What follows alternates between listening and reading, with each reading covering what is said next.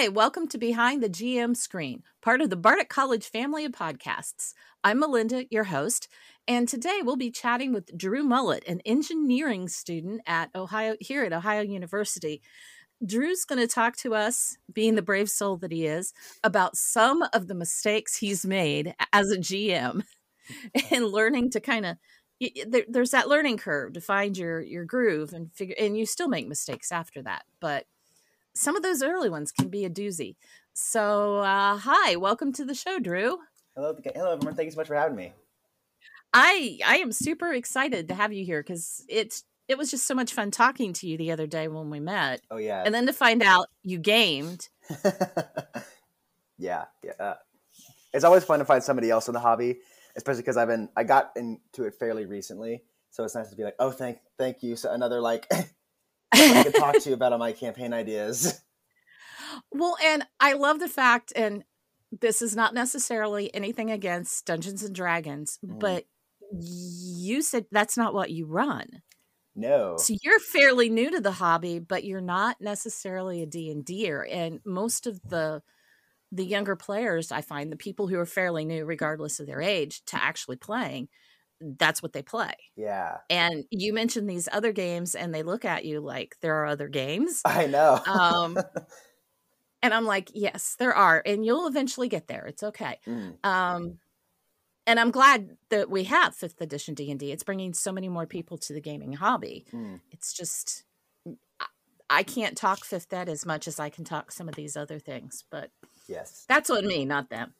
Oh yeah, exactly. Anyway, we're going to talk about your goofs because you were the way you talked. You have some really good ones. Yes, I do. Um, and every every GM has a few in their their history. I know it.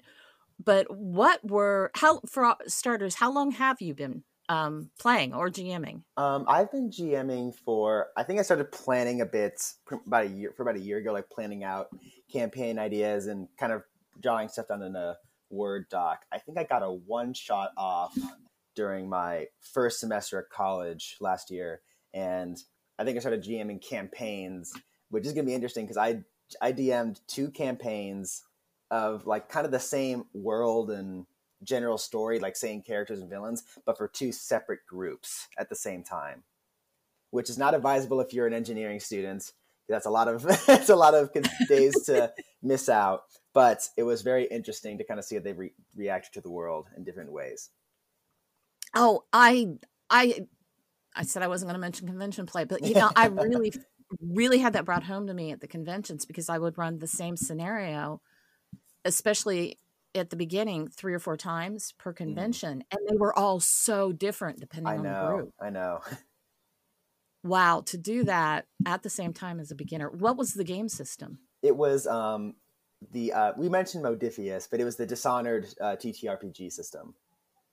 If anyone's who's like, I think they make other systems. I don't. I'm not familiar with the rest of their work, but 2D20. If you've played that, you know how it works. Yeah, they they make a lot of other um, a lot of game systems actually. Yeah. I think I saw on their page. I know there's a Star Trek game, and I was like, "Oh, okay, yeah, that makes sense." like, if all the uh, r- properties to make an RPG system, and that that should have come closer to the top of my list than I did. there's Star Trek. Um, my husband ran that last year at Gen hmm. Con. Um, Dune. Oh, that sounds fun. It's it's a lot more role playing diplomacy type game yeah. from what I can tell. Yeah. Um, and if you're really really into that and you're really into the world, you you would love it probably. Yeah, I'm just starting the book, um, so I'll, I'll I'll see how much I'm into the world after I finish it. But I'm really liking it. the I I read the first book and I liked it. My mother told me I shouldn't waste my time on the rest, so for once I actually didn't. I, I took her word and I didn't read them, but I've I've met a lot of people who just they love them. Nice. So your your mileage may vary. Um, they've also got Achtung Cthulhu. Okay. Yes. Which is World War II meets Lovecraftian mythos. Um, it, I love it. That's I really fun. do. Yeah. And they they're getting ready. If they haven't yet, they've there's Cahors Cthulhu, blah blah, um, which is set in the Roman Empire. What? That sounds so yes. cool. I mean, Um, yeah, what better time to have eldritch gods when they were, you know, i like historically, like Greek gods are. I don't, know, I don't know enough about I- them to say they're similar, but it's cool. I think if you go to the Modiphius website, you can um you can find the the quick start stuff, which Mhm. is usually free to download Hmm, I'll give it a look. and and check it out. I think I don't think it's I think it's past playtest. I can't remember for sure. Mhm. And there's another one that um out out of the ashes. I think that's Modiphius. They've got a lot, Yeah, and they're all great. But what what drew you to something to the two D twenty system instead of, well, you know, what everybody seems to be playing D and D. So, interesting thing about that is that I was originally going to run uh, a Dishonored like game in D and D. I was kind of like as is my first Ah. system, and I was thinking like, oh, maybe I'll try that out. I was a big fan of uh, Dimension Twenty back then, so it's like I I think I remember watching a video where the GM that Brennan Lee Mulligan was saying, if you've watched like the first season of the series, you know enough about the game to run it. I was like, yeah, okay, I'll try it out. And then I realized like, oh, how am I going to homebrew all of these like weird powers that are in the game? and then I was I asked some people on like uh, the D and D club's Discord we have here on campus, and I said, hey, how would you guys go about homebrewing this? And they're, like, that's a terrible idea. Don't do that. Um, you should go and check out other systems that are built for like stealth or these powers. And then someone said, yeah, there's actually a, D, a Dishonored like role playing game. So why don't you do that instead of like reinventing the wheel for no reason?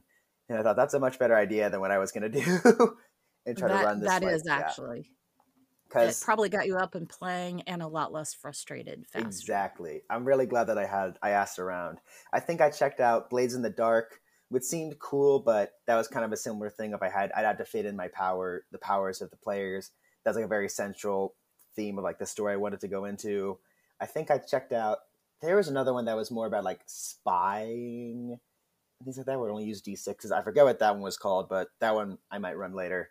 And then I eventually checked out the. Uh, I heard about the D the Dishonored system, and I just I, I saw the art in the book. It seemed like they'd used, borrowed a lot of that kind of stuff from the games, and I I'm all about that kind of style, the like steampunk look. And I, I loved the game so much. Oh. I've beaten them several times, um, both of them. So I was I'm a huge fan. So I figured I might as well go and give that one a shot, and I've been really enjoying my time with it.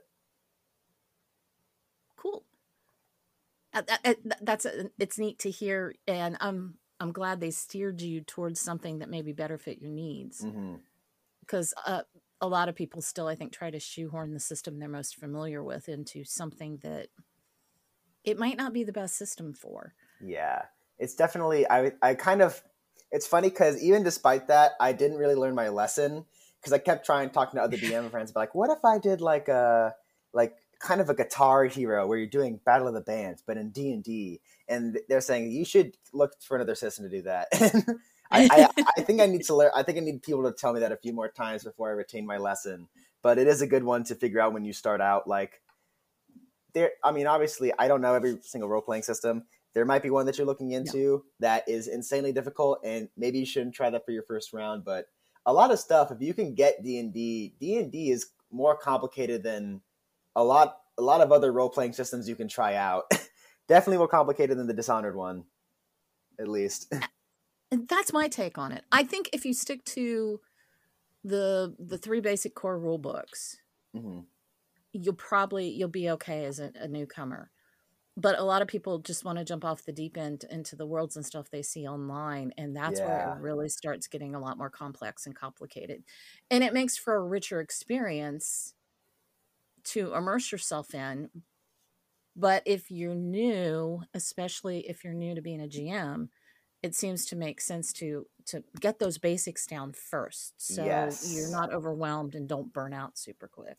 Yeah and also the idea of like a lot of people recommended this to me like run the game that you yourself would want to play. Like if you're Yeah. thinking man i just wish somebody would really put this story together in this system for me like that's what i'd love to run. I'd love it if this happened to me in a game. Well then do it like that's how you know you're gonna have a good time with it Yeah, it is. Because if you're not having fun, yeah then what's you know then your players will be having fun either because you're the whole world you're the one they're interacting with so yeah you're as tantamount as anything in that situation and I'm sure you found out if there's one person at the table not enjoying themselves, Oh yeah. it it affects the whole game. So yeah, imagine that's the GM. hmm I know, I know. So your your first big mistake was running two games at the same time, Hmm. In terms, two I different groups. my first mistake was probably at the the first session I ever did, which was a one shot in the Dishonored RPG.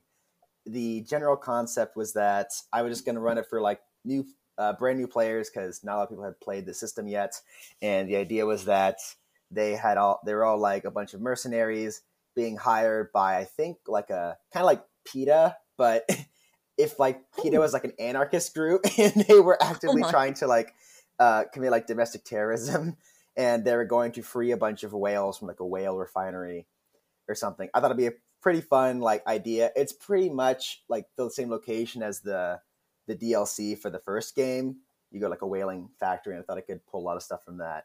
But Mhm. what happened then is that I didn't I did not understand the game well enough to run it and help people make characters because there was one character because when you describe that like scenario of infiltration okay maybe i should have recommended you choose a spy or um, maybe someone who's like good with i don't know negotiations or something. But one character looked at the explorer class which is more if you want to go to like there's a lost island and there's this whole lore about that. But long story short you're kind of like i don't know you know what it sounds like an explorer and you're better with making maps and navigation than anything else. And in that scenario they were not very well suited to that one shot.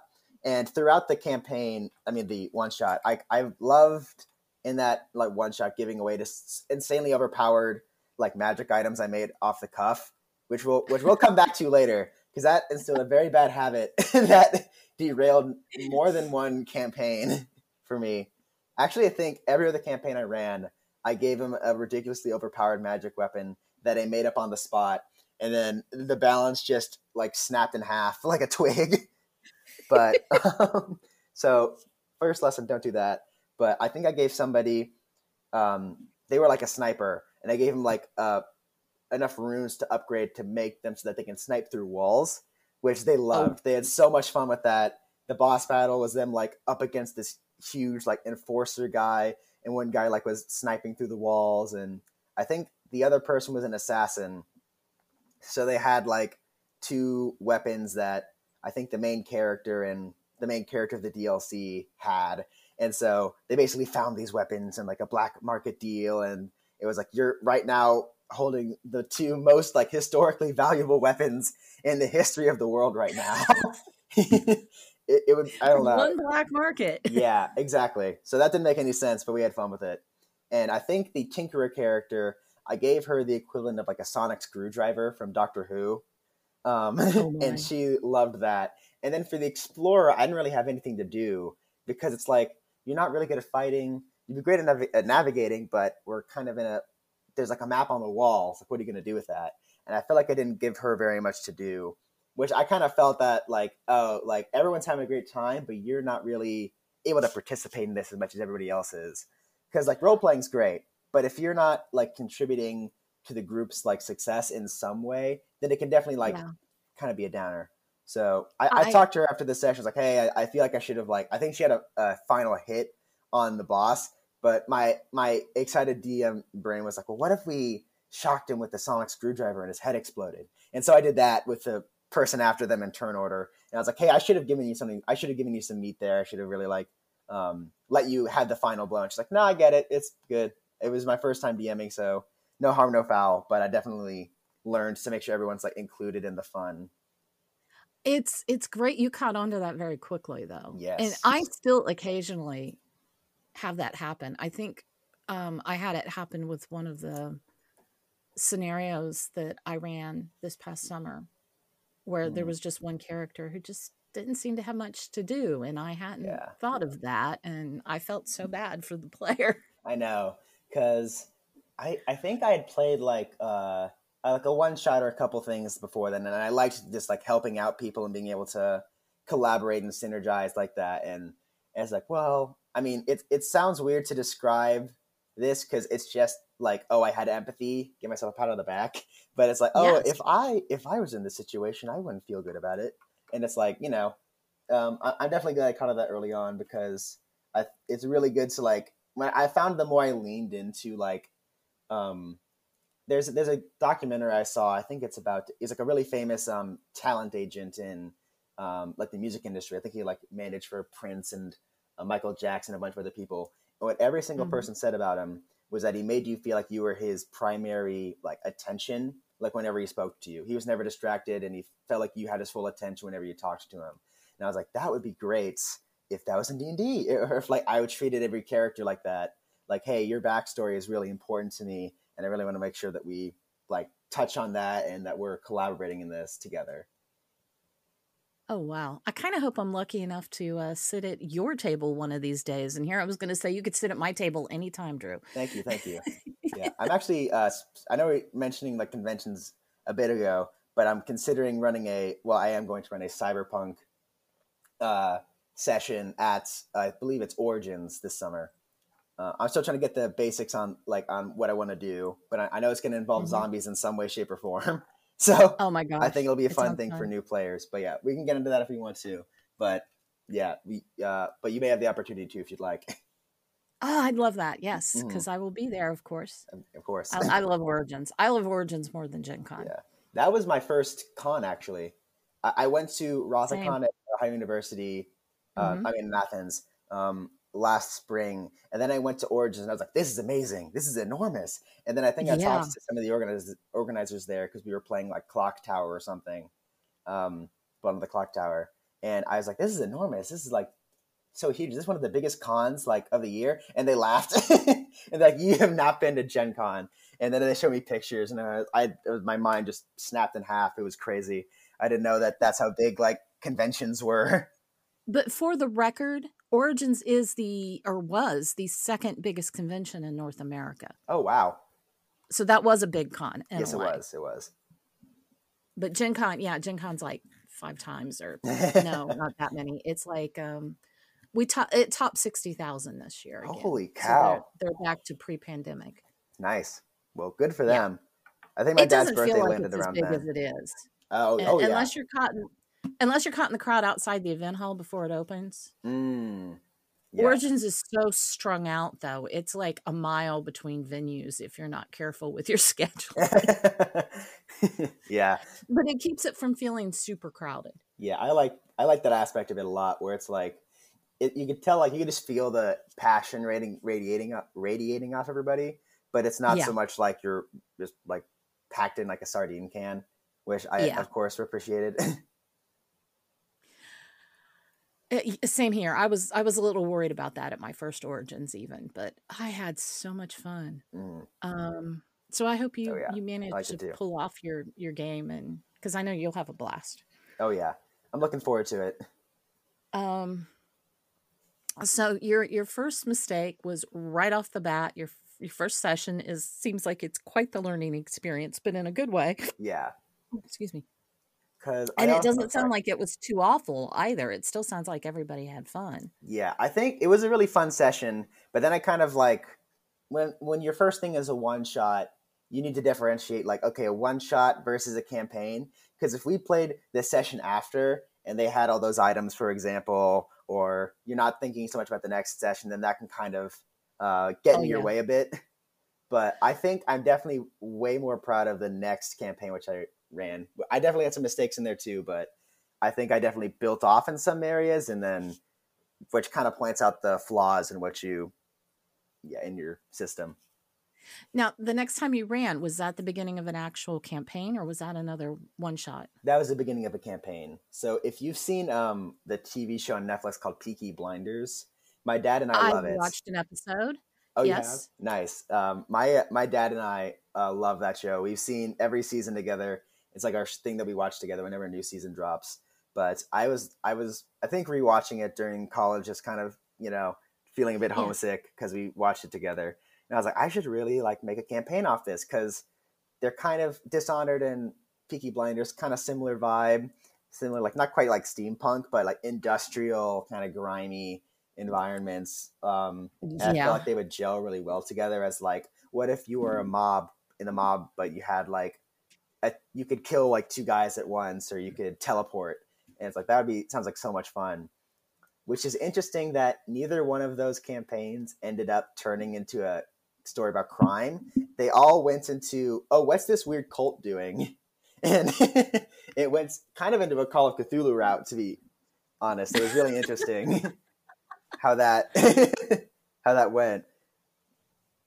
But um, I also I think it was uh, very interesting between the two sessions because one of them, um, well, the first group I played with was from the D and D club, and the other group were like brand new players to like any TTRPG who were like my friends in my dorm room, and I showed them the system, and we just kind of played over the course of the semester, and I think um, it was interesting to see like the different ways that they handled things because if you kind of didn't have as much experience in d&d or a system where like combat is kind of nailed down like their system mm-hmm. their ways for ex- for solving a problem even when i had like battle maps out was just like i don't, I don't want to like say like way more creative but they definitely didn't feel like as as l- limited in terms of like okay i have an attack i can do one thing. I'm thinking all about yeah, like numbers. You. It's like, well, I want to do this. Do you want to do this together? Like they are way more thinking about holding actions and that kind of stuff, which is really interesting to see happen in real time. Because I remember, um, basically, they went into like the Cthulhu world, if you want to think of it like that, the Void, mm-hmm. and one of the characters. This is my friend's game. Their father, who they had like uh, who had abandoned them and was never seen. Ooh. was he, he saw he showed up as like a buff like monk bald monk looking guy who was floating in the void and then they were unsure if he was going to attack them and they spent an entire session trying to figure out okay what do we do? Like it was all out of character. There was like well like he just showed up. Like we don't know anything about him. And that's one of those great moments as a dm where i just lean back and it's like well guess guess all the work i've done i can use for next session. You just like lean back and watch it all unfold. I love that so much. That that is how difficult was it to teach the as as somebody who was new to the system as well? How difficult was it to teach the 2d20 system? It's it's a little it feels finicky, although once you get the hang of it, mm-hmm. it's it's a snap, I think. I'd say it's definitely was harder for me to learn how to run than it was for them to learn how to play because it's kind of like okay, um, you want your dice to get underneath this number and that's kind of it. There's not a lot of like stuff with modifiers, not a whole lot of dice yeah. math. Add two numbers, you roll two dice. Oh, Each one that gets underneath the number counts as a success. I want so many successes. yeah. Explaining to players how you can get five successes with 2d20 is. Mm. yeah. I, it took me, I, I had to really stop and just think my way through that yeah. for the math. Definitely, but, yeah. For that, it's it's kind of how to yeah. Then you get then you get critical successes and critical failures, and it can spiral out from there.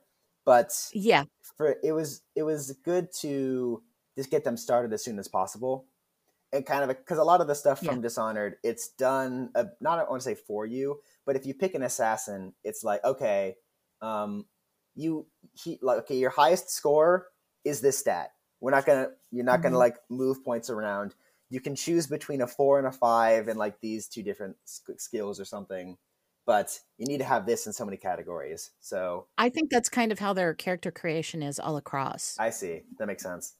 Which like is nice. company. yeah. It's good for new players because they understand what's important and they give really good descriptions about what each class should be good at.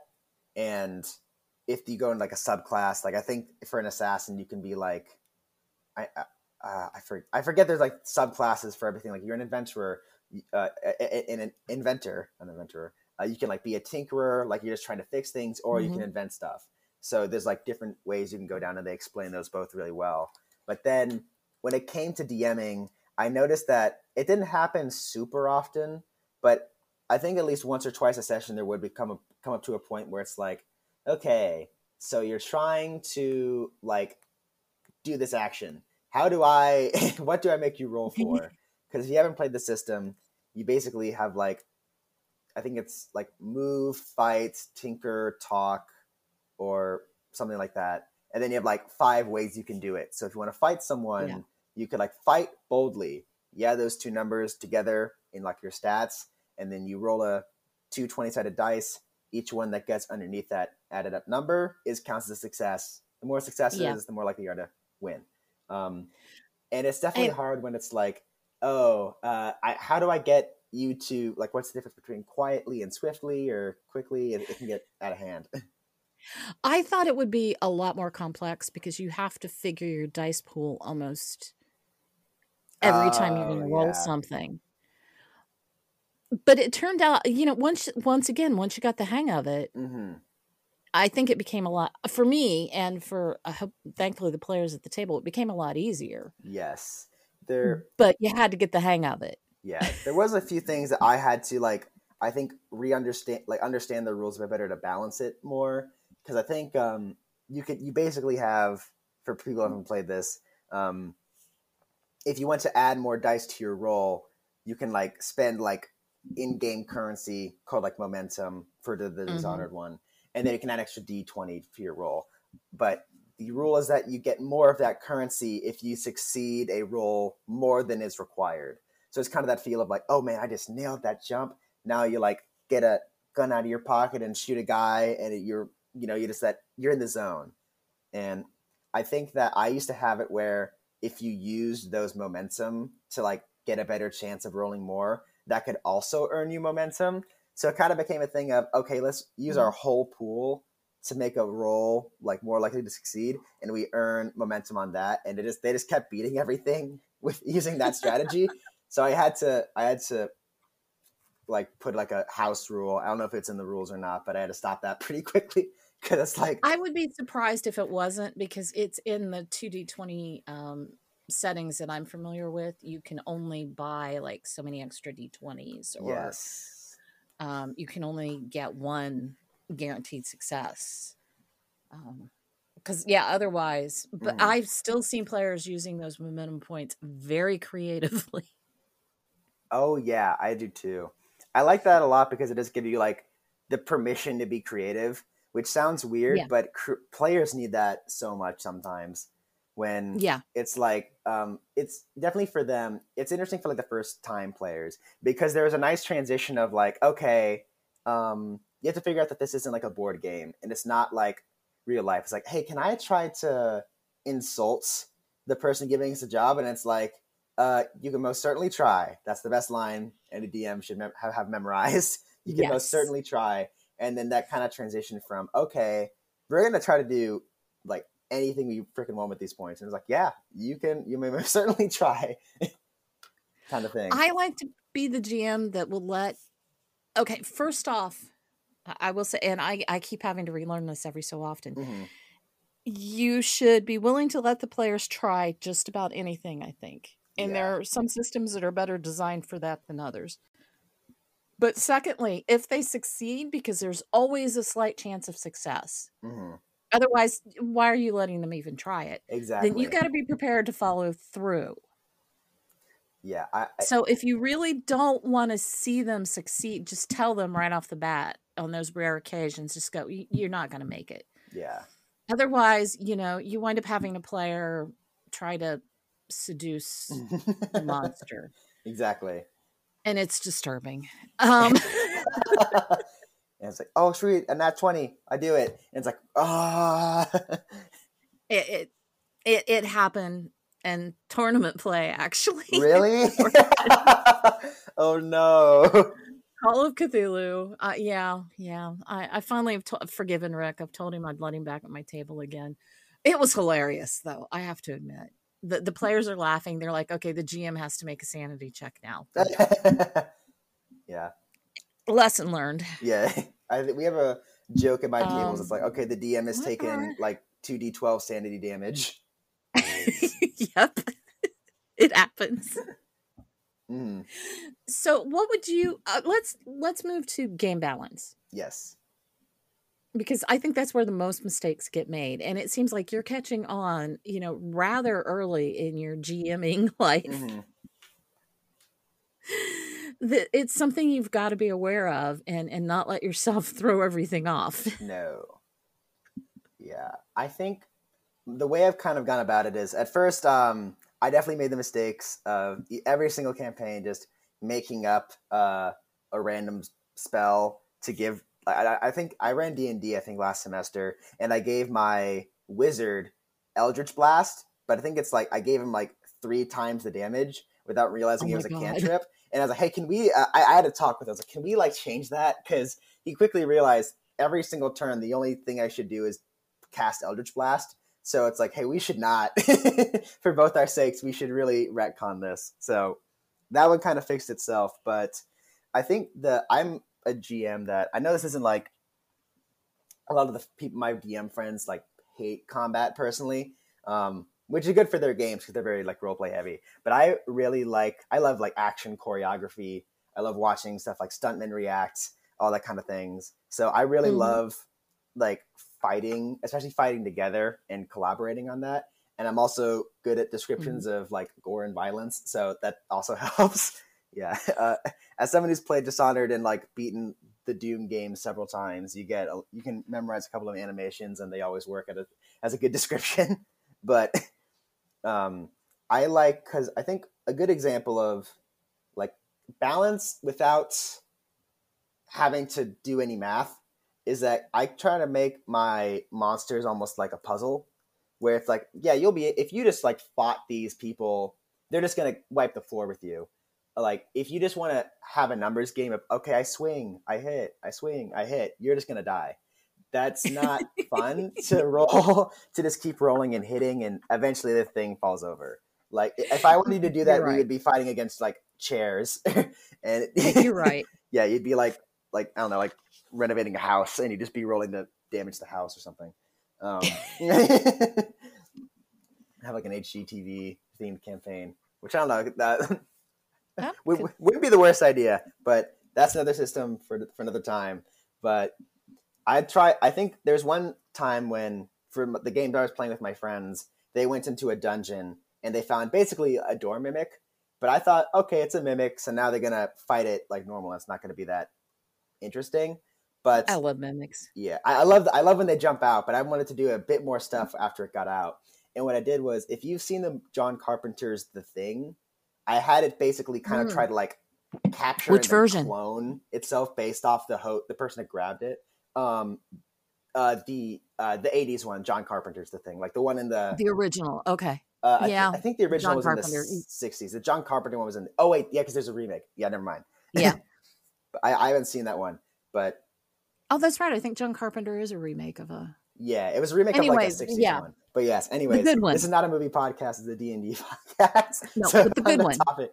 But yeah, the newer one. And I thought that my idea was that it wants to clone the person who has like the coolest ability. And the players obviously don't know this. So what they did was like anytime it you you use a power, like because if you so what happened was you grab the door, it attaches onto you. You try to swing in at the mimic that's attacking your friend. Well, the mimic moves out of the way, and you hit your friend instead of the mimic. So now your friend is at like one health from like a single turn, and now it's like the mimic's up next. What are you gonna do? And someone's like, "Well, I'm gonna try to like use my ability to slow time." And then I say, "Well, as you go to use your ability, you hear the mimic like bubble a little bit and then jump towards you, and that's when it's vulnerable to hit. So it's kind of like a fun thing of like, oh, I thought it'd be fun to you know uh, show how cool the players are because if you're just running around like, oh, I can like teleport, I can freeze time, like after a while, you have to like be reminded of how cool that is. And so I thought of Yeah. having like this external thing, like, oh no, this is a really cool ability. You should be, you know, uh, really happy to have this kind of power in this world. But I remember talking to one of my friends, and he said that he really liked that encounter because it was just so um, like just it just challenged challenged him in a way he wasn't expecting, and I really liked that kind of stuff. Where um, I'm thinking up some stuff for a cyberpunk game I want to run later, and I definitely want to plan it out where it's like the more you know is how you're going to the bad guys. Because if you're fighting against a corporation, you're not going to blow it up. That's just not. That's impossible. You can't blow Yeah. up like a, a megacorp and just expect them to like sit down and take it. So I have a like an enforcer who I've kind of made myself. He's not balanced at all. Basically, he's got four arms, like two robot arms underneath normal human arms, and it it would just. I just kind of went off the walls on that. But my Oh, hope fun. Oh yeah, it's like he's got four alls, he's got a he's got Wolverine claws in each hand, and he's got a grenade launcher in one arm and a bulletproof shield in the other, and one of his hands is a grapple. These this is all real. I'm not making this stuff up. This is actually what I've written down. So it's like I believe you. Yeah. So it's like you're never gonna defeat him, but um, if you use like an EMP, that tech isn't gonna work out very well for him. No. And so, uh, like thinking about it as in, like depending on what vi- vibe you want combat to have, definitely for cyberpunk, um, it's very much a if you want to get into combat, something's gone wrong because you you don't you heal very slowly and Yeah. you can die pretty easily. So it's kind of a thing of like, how are we going to like use our wits to get about this situation and use our knowledge to get the upper hand? So I think Yeah. that's kind of like my favorite way to balance stuff. What's not a good way to balance stuff is to give somebody like um like a, a ranged weapon that can shoot through walls in D and D and just not even caring about how that affects balance. Uh, yeah. Yeah. I I- hey, I once gave my husband in one of my very, very early Call of Cthulhu campaigns dynamite. oh no. Lots of access to dynamite. I did the exact same I thing. still regret it. I Uh, still regret it. Yeah, that wasn't. Uh, that I did the same thing where the characters were they were in like a town and they were trying to figure out like who was like poisoning. I think the, it was a mystery campaign that I ran like this semester, and they were trying to figure out okay who's who's the va- villain who's like poisoning like the fertilizer that's like stopping the town from growing crops. And they went into the mayor's house and found like a secret cavern. Um, and inside that cavern they found a bomb that was planted by like this rival faction like basically the church of the town. And i think they found they there were three bombs in the house and they took all of them. And they, and then i think immediately they went like into the church through like a secret tunnel that connected to the cavern that the mayor had. And i think they were caught and they threw a bomb and they blew up like the basement of this church. And then I it's it's just at the beginning it's like yeah like I think at the start as a distraction they had like a wizard like start like a rock concert to like distract people like it was a pretty goofy session and then immediately it's like okay you guys have committed like domestic terrorism you need to leave right now and just that hard swing back and forth was just hilarious And, and sometimes going into it, if you know you're going to take it over the top, I think it Mhm. works best for a one shot though, because then you have an end point.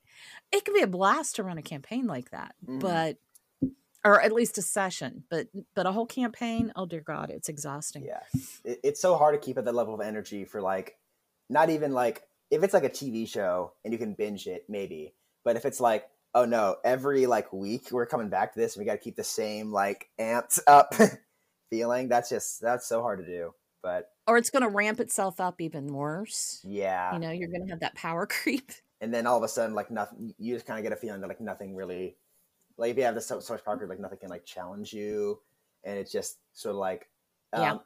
I don't, I like All right, cool here's a big lot, question but I definitely abuse it as an early DM. Oh yeah, I, I think we're kind of getting to where we got to wrap up a little bit, but I, I really want to Mm. ask this question because I know it's an issue I had, and I don't think I can be the only one. At least I'll be comforted knowing I'm not the only one. Mhm.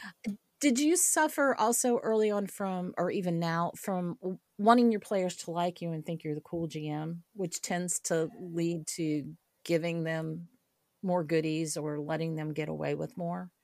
Huh.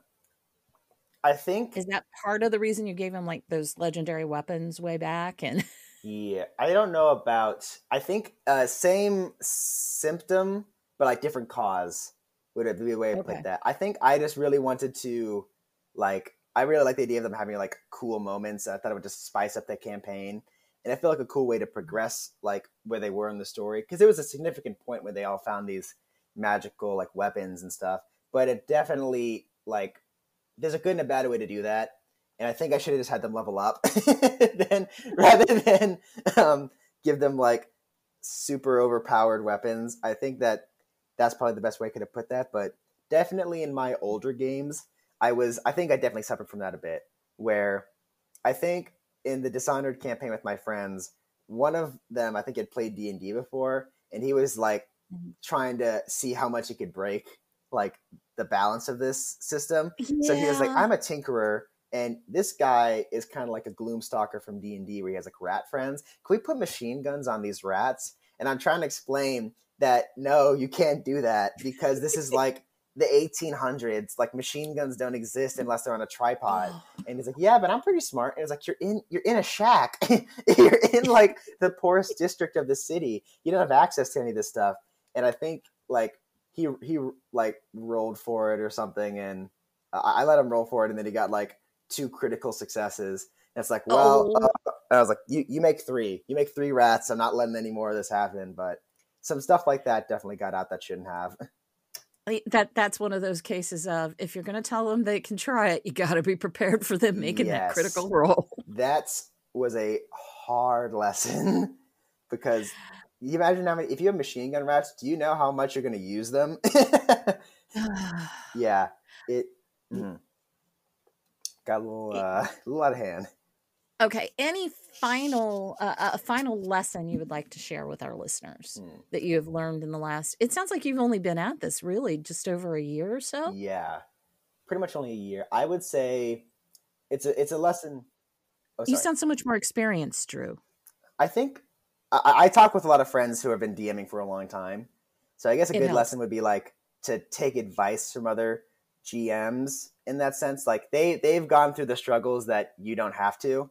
But I think the idea of like it's in, it's in game design. Like fail as fast as you possibly can, because if you're a new DM, get get those failures out of the way. like my Yeah. my first two campaigns were they had really good moments, they had really meh moments. I think overall they kind of stabilized to pretty okay. That I don't know how that happened. I got spared to be honest. I I think there's been like uh, I got cosmically lucky with the people who are playing with me.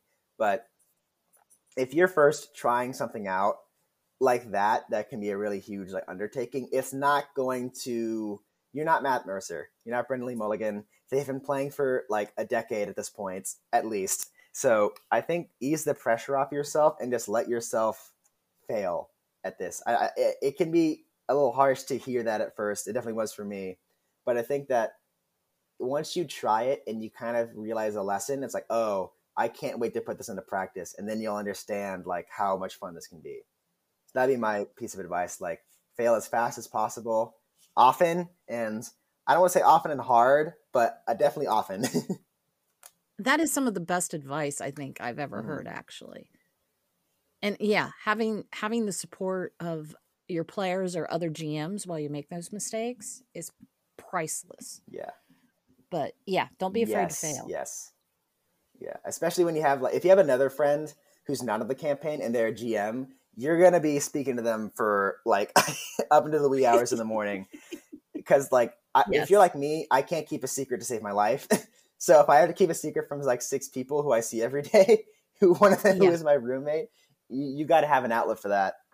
But yes, I think because I've learned so much, and I, I can definitely say with confidence, each campaign I've done has gotten way better than the last one. Like I'm, I'm very happy with where I am right now. So I think my next undertaking is going to probably be the one shot at Origins. I'm gonna try to do some practice sessions of that before I run it out.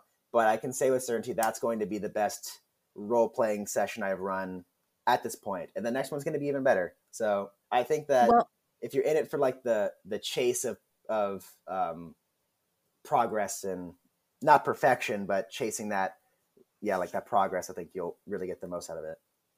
well, I can tell you that um the folks at Lurking Fears would Mm. love to be some of your test players Ooh, that'd be great.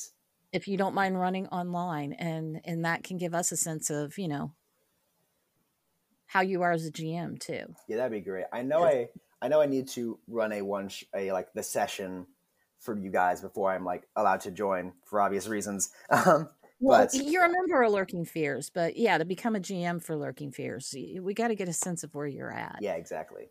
Matt yeah. Matt does advertise we have the best GMs. Ooh, awesome. So, yeah. Yeah. no pressure. no worries, no worries. Uh, you know, whether or not I, I'm able to, I end up like DMing for Origins. I love the convention. I love playing. It's not going to stop me. And yeah, I'm very excited Good. to try it out. Good. It, it's it's very rewarding. It's Mhm. rewarding running anytime. You're appreciated. Oh, yeah. But, um, the conventions are their own kind of beast with its own kind of rewards, if that makes sense. It's Mhm. it's totally different because you don't know what your players are going to be like when you start. Oh yeah, yeah. That's what I'm interested in because I'm I'm making like pre-generated characters and that kind of stuff. So Yeah. and obviously not only can it be different characters making different decisions, but different classes who are able to interact with the world as well. So Yeah. I'm very interested to see how it goes with that different Um, style.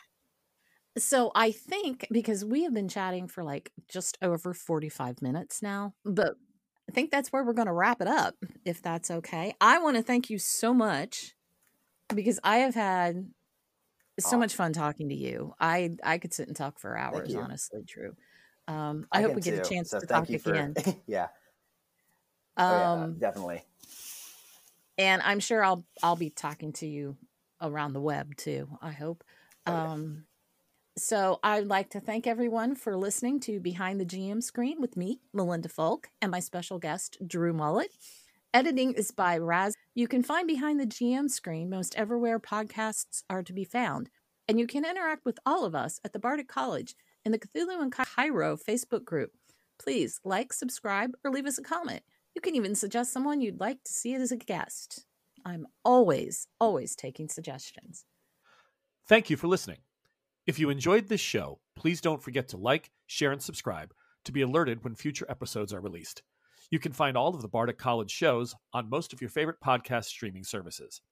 To support our network, please visit us at www.patreon.com slash the College to hear our behind-the-scenes updates, our character solo adventures from Cthulhu in Cairo, and our exclusive Patreon spin-off campaign, Operation Poltergeist.